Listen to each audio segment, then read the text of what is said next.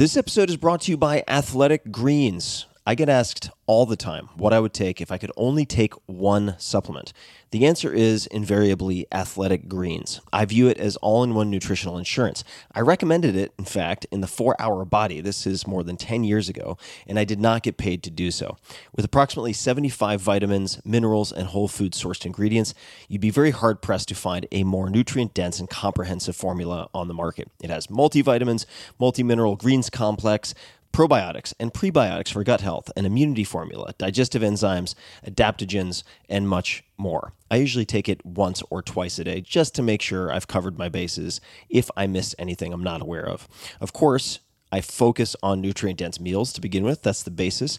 But Athletic Greens makes it easy to get a lot of nutrition when whole foods aren't readily available. From travel packets, I always have them in my bag when I'm zipping around. Right now, Athletic Greens is giving my audience a special offer on top of their all in one formula, which is a free vitamin D supplement and five free travel packs with your first subscription purchase. Many of us are deficient in vitamin D. I found that true for myself, which is usually produced in our bodies from sun exposure. So, adding a vitamin D supplement to your daily routine is a great option for additional immune support. Support your immunity, gut health, and energy by visiting athleticgreens.com slash TFS. You'll receive up to a year's supply of vitamin D and five free travel packs with your subscription. Again, that's athleticgreens.com slash TFS, as in Tim Ferriss Show. athleticgreens.com slash TFS. That's not just the sound of that first sip of Morning Joe. It's the sound of someone shopping for a car on Carvana from the comfort of home. That's a good blend. It's time to take it easy, like answering some easy questions to get pre qualified for a car in minutes. Talk about starting the morning right. Just like customizing your terms so your car fits your budget. Mm-mm-mm. Visit Carvana.com or download the app to experience car shopping the way it should be convenient, comfortable. Ah. This is Tim Ferriss. Welcome to another episode of The Tim Ferriss Show. This is an in between episode, yet another short audio essay to give you some philosophical tidbits, something to chew on, perhaps some tactics, some deep thinking for the weekend or the week ahead. This will probably run uh, 10 to 20 minutes in length, and it is a unique in between episode because it is a guest post. I haven't seen this done before in podcasts, I'm sure it has been done, but this is going to be an essay by my friend Sam Harris. Sam is a PhD in neuroscience out of UCLA. He is also a best selling author of many New York Times best-selling books, including The End of Faith, shorter books like Lying, and the forthcoming Waking Up, which I'm very much looking forward to. This essay is Drugs and the Meaning of Life. It is an updated essay of his, and it touches on some very important topics. There are some pragmatic and practical implications, uh, but it will take you places that might make you uncomfortable. But for me, it's critical listening. You can find him at samharris.org, and I hope you enjoy. Thanks.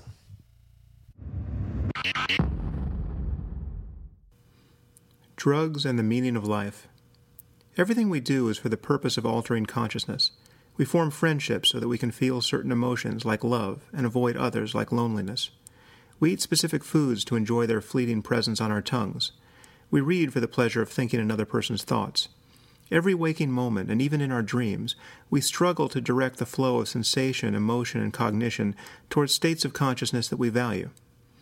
Drugs are another means toward this end. Some are illegal, some are stigmatized, some are dangerous, though perversely these sets only partially intersect. Some drugs of extraordinary power and utility, such as psilocybin, the active compound in magic mushrooms, and lysergic acid diethylamide, LSD, pose no apparent risk of addiction and are physically well tolerated, and yet one can still be sent to prison for their use. Whereas drugs such as tobacco and alcohol, which have ruined countless lives, are enjoyed ad libitum in almost every society on earth. There are other points on this continuum. MDMA or ecstasy has remarkable therapeutic potential, but is also susceptible to abuse, and some evidence suggests that it can be neurotoxic. One of the great responsibilities we have is to educate ourselves, along with the next generation, about which substances are worth ingesting and for what purpose, and which are not. The problem, however, is that we refer to all biologically active compounds by a single term, drugs, making it nearly impossible to have an intelligent discussion about the psychological, medical, ethical, and legal issues surrounding their use. The poverty of our language has been only slightly eased by the introduction of the term psychedelics to differentiate certain visionary compounds which can produce extraordinary insights from narcotics and other classic agents of stupefaction and abuse. However, we should not be too quick to feel nostalgia for the counterculture of the 1960s. Yes, crucial breakthroughs were made, socially and psychologically, and drugs were central to the process. But one need only read accounts of the time, such as Joan Didion's Slouching Towards Bethlehem, to see the problem with a society bent upon rapture at any cost. For every insight of lasting value produced by drugs, there was an army of zombies with flowers in their hair shuffling toward failure and regret. Turning on, tuning in, and dropping out is wise, or even benign, only if you can then drop into a mode of life that makes ethical and material sense, and doesn't leave your children wandering in traffic. Drug abuse and addiction are real problems, of course, the remedy for which is education and medical treatment, not incarceration. In fact, the most abused drugs in the United States now appear to be oxycodone and other prescription painkillers. Should these medications be made illegal? Of course not. But people need to be informed about their hazards, and addicts need treatment. And all drugs, including alcohol, cigarettes, and aspirin, must be kept out of the hands of children. I discuss issues of drug policy in some detail in my first book, The End of Faith, and my thinking on the subject hasn't changed. The war on drugs has been lost and should never have been waged. I can think of no right more fundamental than the right to peacefully steward the contents of one's own consciousness. The fact that we pointlessly ruin the lives of nonviolent drug users by incarcerating them at enormous expense constitutes one of the great moral failures of our time. And the fact that we make room for them in our prisons by paroling murderers, rapists, and child molesters makes one wonder whether civilization isn't simply doomed. I have two daughters who will one day take drugs. Of course, I will do everything in my power to see that they choose their drugs wisely, but a life lived entirely without drugs is neither foreseeable nor, I think, desirable. I hope they someday enjoy a morning cup of tea or coffee as much as I do. If they drink alcohol as adults, as they probably will, I will encourage them to do it safely. If they choose to smoke marijuana, I will urge moderation. Tobacco should be shunned, and I will do everything within the bounds of decent parenting to steer them away from it. Needless to say, if I knew that either of my daughters would eventually develop a fondness for methamphetamine or crack cocaine, I might never sleep again. But if they don't try a psychedelic like psilocybin or LSD at least once in their adult lives, I will wonder whether they had missed one of the most important rites of passage a human being can experience. This is not to say that everyone should take psychedelics. As I will make clear in a moment, these drugs pose certain dangers. Undoubtedly, some people cannot afford to give the anchor of sanity even the slightest tug. It has been many years since I took psychedelics myself, and my abstinence is born of a healthy respect for the risks involved. However, there was a period in my early 20s when I found psilocybin and LSD to be indispensable tools, and some of the most important hours of my life were spent under their influence. Without them, I might never have discovered there was an inner landscape of mind worth exploring. There's no getting around the role of luck here. If you are lucky and you take the right drug, you will know what it is to be enlightened, or to be close enough to persuade you that enlightenment is possible. If you are unlucky, you will know what it is to be clinically insane. While I don't recommend the latter experience, it does increase one's respect for the tenuous condition of sanity, as well as one's compassion for people who suffer from mental illness. Human beings have ingested plant based psychedelics for millennia, but scientific research on these compounds did not begin until the 1950s. By 1965, a thousand studies had been published, primarily on psilocybin and LSD, many of which attested to the usefulness of psychedelics in the treatment of clinical depression, obsessive compulsive disorder, alcohol addiction, and the pain and anxiety associated with terminal cancer. Within a few years, however, this entire field of research was abolished in an effort to stem the spread of these drugs among the public. After a hiatus that lasted an entire generation, scientific research on the pharmacology and therapeutic value of psychedelics has quietly resumed. Psychedelics such as psilocybin, LSD, DMT, and mescaline all powerfully alter cognition, perception, and mood. Most seem to exert their influence through the serotonin system in the brain, primarily by binding to 5-HT2A receptors, though several have an affinity for other receptors as well, leading to an increased activity in the prefrontal cortex. Although the prefrontal cortex in turn modulates subcortical dopamine production, and certain of these compounds, such as LSD, bind directly to dopamine receptors, the effect of psychedelics seems to take place largely outside of dopamine pathways, which could explain why these drugs are not habit forming.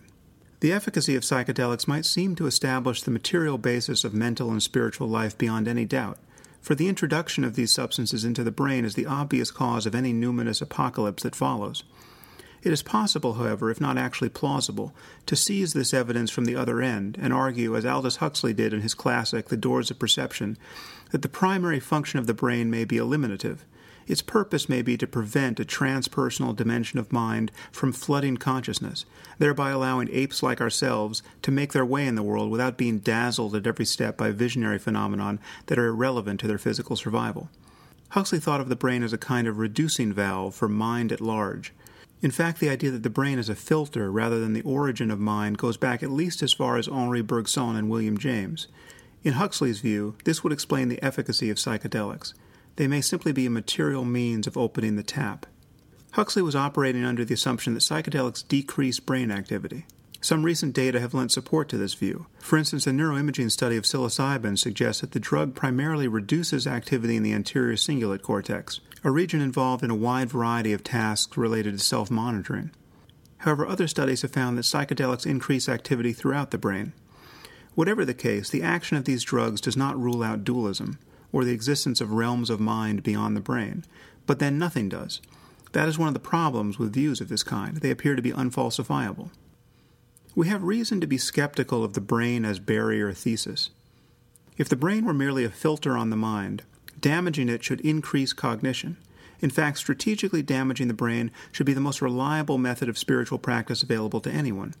In almost every case, loss of brain should yield more mind, but that is not how the mind works. Some people try to get around this by suggesting that the brain may function more like a radio, a receiver of conscious states, rather than a barrier to them. At first glance, this would appear to account for the deleterious effects of neurological injury and disease. For if one smashes a radio with a hammer, it will no longer function properly. There's a problem with this metaphor, however. Those who employ it invariably forget that we are the music, not the radio. If the brain were nothing more than a receiver of conscious states, it should be impossible to diminish a person's experience of the cosmos by damaging her brain. She might seem unconscious from the outside, like a broken radio, but subjectively speaking, the music would play on. Specific reductions in brain activity might benefit people in certain ways, unmasking memories or abilities that are being actively inhibited by the regions in question. But there's no reason to think that the destruction of the central nervous system would leave the mind unaffected, much less improved. Medications that reduce anxiety generally work by increasing the effect of the inhibitory neurotransmitter GABA, thereby diminishing neuronal activity in various parts of the brain. But the fact that dampening arousal in this way can make people feel better does not suggest that they would feel better still if they were drugged into a coma. Similarly, it would be unsurprising if psilocybin reduced brain activity in areas responsible for self monitoring, because that might in part account for the experiences that are often associated with this drug. This does not give us any reason to believe that turning off the brain entirely would yield an increased awareness of spiritual realities. However, the brain does exclude an extraordinary amount of information from consciousness, and like many people who have taken psychedelics, I can attest that these compounds throw open the gates. Positing the existence of mind at large is more tempting in some states of consciousness than in others. But these drugs can also produce mental states that are best viewed as forms of psychosis. As a general matter, I believe that we should be very slow to draw conclusions about the nature of the cosmos on the basis of inner experiences, no matter how profound they may seem. One thing is certain the mind is vaster and more fluid than our ordinary waking consciousness suggests, and it is simply impossible to communicate the profundity, or seeming profundity, of psychedelic states to those who have never experienced them. Indeed, it is even difficult to remind oneself of the power of these states once they have passed. Many people wonder about the difference between meditation and other contemplative practices and psychedelics. Are these drugs a form of cheating, or are they the only means of authentic awakening? They are neither. All psychoactive drugs modulate the existing neurochemistry of the brain, either by mimicking specific neurotransmitters or by causing neurotransmitters themselves to be more or less active. Everything that one can experience on a drug is at some level an expression of the brain's potential. Hence, whatever one has seen or felt after ingesting LSD is likely to have been seen or felt by someone somewhere without it.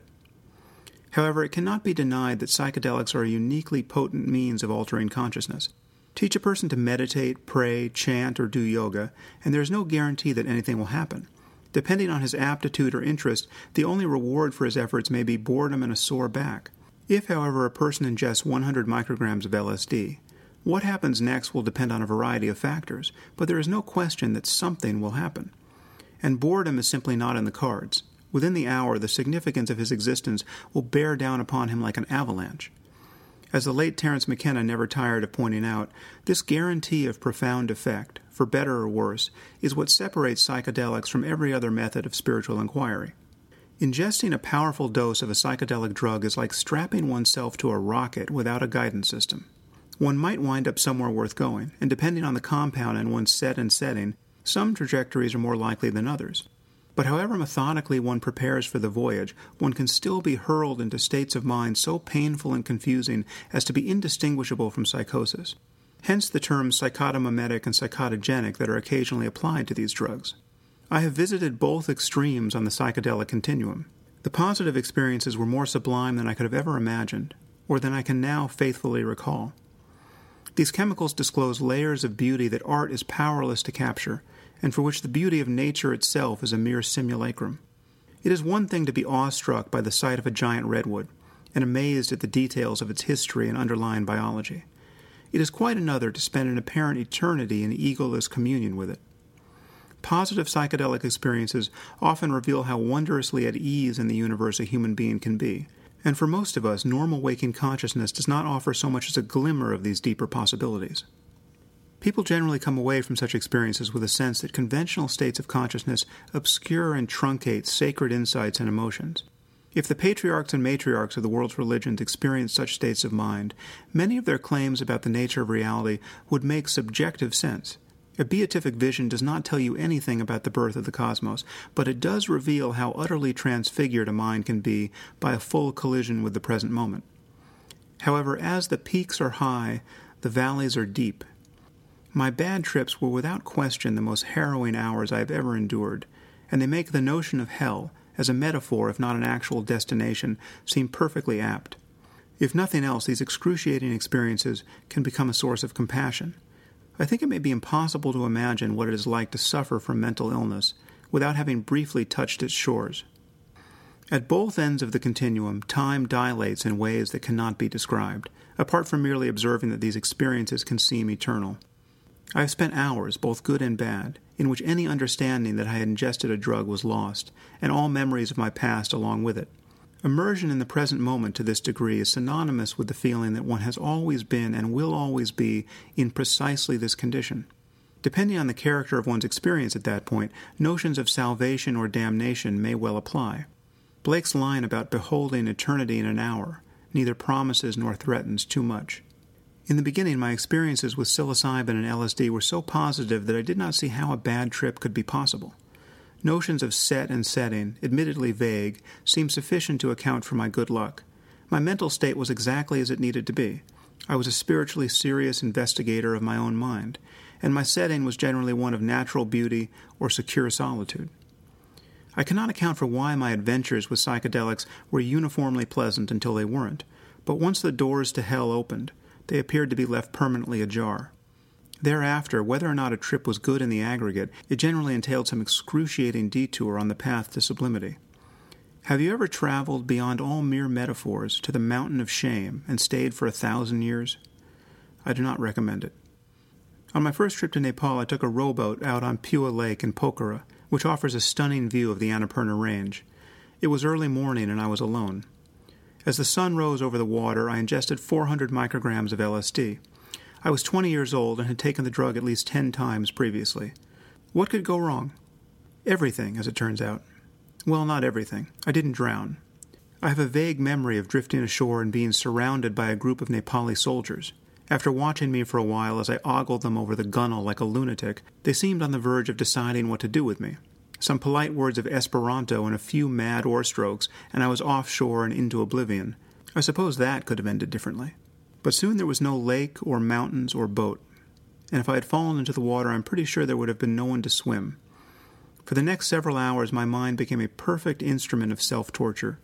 All that remained was a continuous shattering and terror for which I have no words. An encounter like that takes something out of you. Even if LSD and similar drugs are biologically safe, they have the potential to produce extremely unpleasant and destabilizing experiences.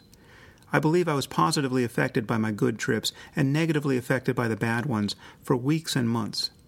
Meditation can open the mind to a similar range of conscious states, but far less haphazardly. If LSD is like being strapped to a rocket, learning to meditate is like gently raising a sail. Yes, it is possible, even with guidance, to wind up someplace terrifying, and some people probably shouldn't spend long periods in intensive practice. But the general effect of meditation training is of settling ever more fully into one's own skin and suffering less there. As I discussed in The End of Faith, I view most psychedelic experiences as potentially misleading. Psychedelics do not guarantee wisdom or a clear recognition of the selfless nature of consciousness. They merely guarantee that the contents of consciousness will change. Such visionary experiences appear to me to be ethically neutral. Therefore, it seems that psychedelic ecstasies must be steered toward our personal and collective well being by some other principle. As Daniel Pinchbeck pointed out in his highly entertaining book Breaking Open the Head, the fact that both the Mayans and the Aztecs used psychedelics while being enthusiastic practitioners of human sacrifice makes any idealistic connection between plant based shamanism and an enlightened society seem terribly naive. As I discuss elsewhere in my work, the form of transcendence that appears to link directly to ethical behavior and human well being is that which occurs in the midst of ordinary waking life. It is by ceasing to cling to the contents of consciousness, to our thoughts, moods, and desires, that we make progress. This project does not in principle require that we experience more content. The freedom from self that is both the goal and foundation of spiritual life is coincident with normal perception and cognition, though admittedly this can be difficult to realize. The power of psychedelics, however, is that they often reveal, in the span of a few hours, depths of awe and understanding that can otherwise elude us for a lifetime. William James said it about as well as anyone. One conclusion was forced upon my mind at that time, and my impression of its truth has ever since remained unshaken. It is that our normal waking consciousness, rational consciousness as we call it, is but one special type of consciousness. Whilst all about it, parted from it by the filmiest of screens, there lie potential forms of consciousness entirely different. We may go through life without suspecting their existence, but apply the requisite stimulus, and at a touch they are there in all their completeness. Definite types of mentality, which probably somewhere have their field of application and adaptation. No account of the universe in its totality can be final, which leaves these other forms of consciousness quite disregarded. How to regard them is the question, for they are so discontinuous with ordinary consciousness. Yet they may determine attitudes though they cannot furnish formulas, and open a region though they fail to give a map. At any rate, they forbid a premature closing of our accounts with reality. I believe that psychedelics may be indispensable for some people, especially those who, like me, initially need convincing that profound changes in consciousness are possible. After that, it seems wise to find ways of practicing that do not present the same risks. Happily, such methods are widely available.